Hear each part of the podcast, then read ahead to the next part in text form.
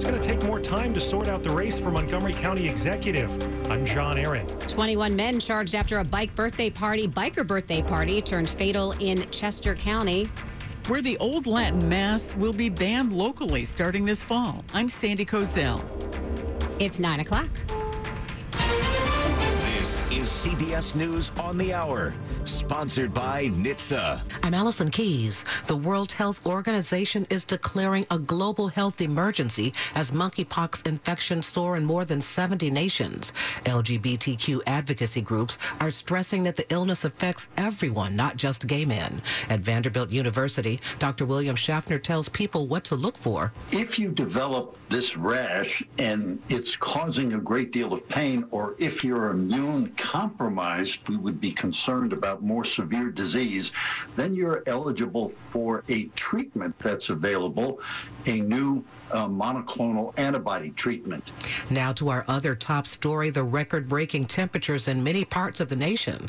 Some construction workers in Washington, D.C. have been standing in fountains to cool off. CBS's Adriana Diaz with more. Much of the country is dealing with punishing heat this weekend and flirting with record highs.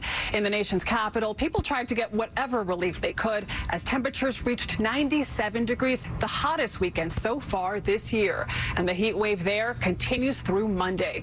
In Florida, police are investigating a baby's death after he was left in a hot car. This marks at least 11 hot car fatalities in the U.S. this year.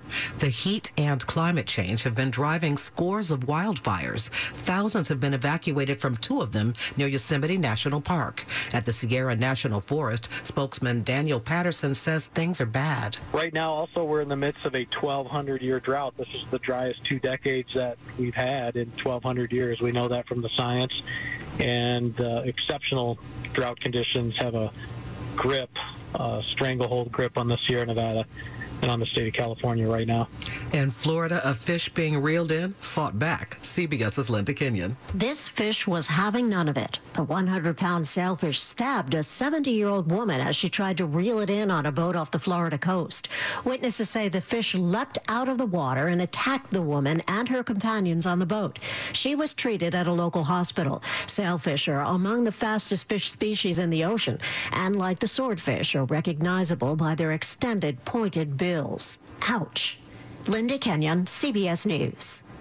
In Rhode Island, the Newport Folk Festival is getting electricity to one small stage by using audience members on stationary bikes.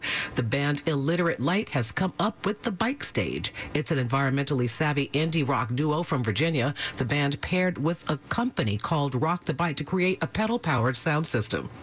This is CBS News. Never miss a moment. Top news from WTOP 24 7, 365. Listen on air, on Alexa, and on the WTOP app. It is 9.03, July 23rd. Another steamy evening tonight.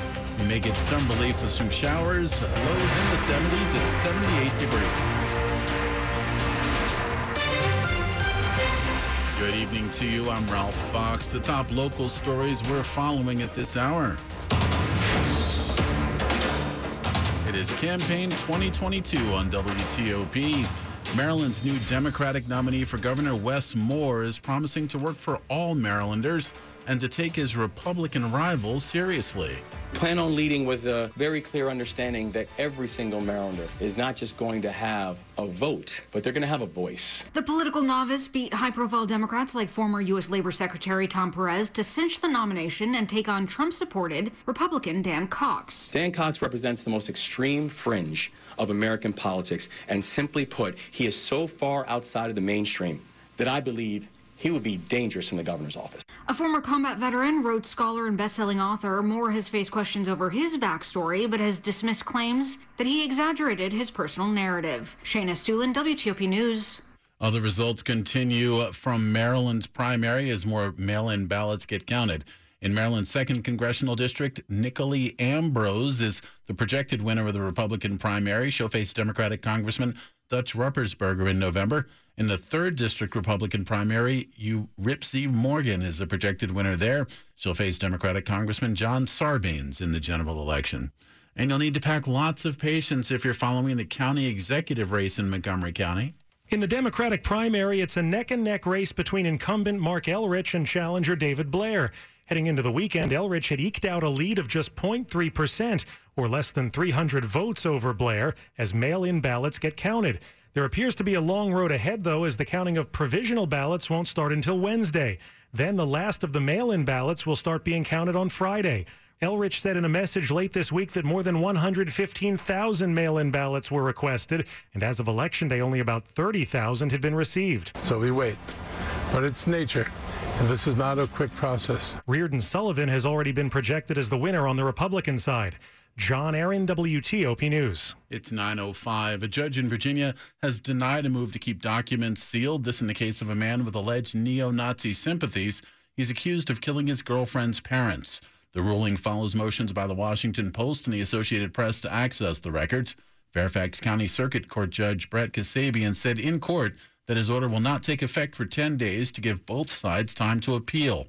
The documents pending release expected to reveal more details from the years long prosecution of Nicholas Giampa, which has been shrouded in secrecy since the December 2017 shootings.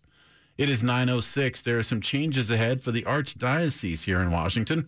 Catholic Masses used to be celebrated in Latin, but Pope Francis has limited the use of the old rite. There are Catholics who still like to attend masses that use the 1962 Missal, which is said in Latin. To provide for that, Cardinal Wilton Gregory has designated three locations where that can happen the Franciscan Monastery of the Holy Land in Northeast D.C., the Chapel of St. John the Evangelist Parish in Forest Glen, Maryland, and the Mission Church of St. Dominic in Aquasco, Maryland. Latin masses are being banned in other parishes in the diocese as of September 21st. The Washington Post reports there are now a half dozen parishes in the Washington Archdiocese would still offer the Latin Mass. Sandy Kozel, WTOP News. Coming up after traffic and weather, Amtrak riders could see some schedule changes on the Northeast Corridor, and that's due to the heat. It's 907. For more than 75 years, University of Maryland Global Campus has been helping military service members reach their next goal. Now, active duty military, reserves, their spouses, and dependents can qualify for the Military New Graduate Student Savings Program. Eligible students save 30% per credit on most master's degrees and graduate certificates. Find out if you qualify and learn more at umgc.edu. Certified to operate by SCHEV.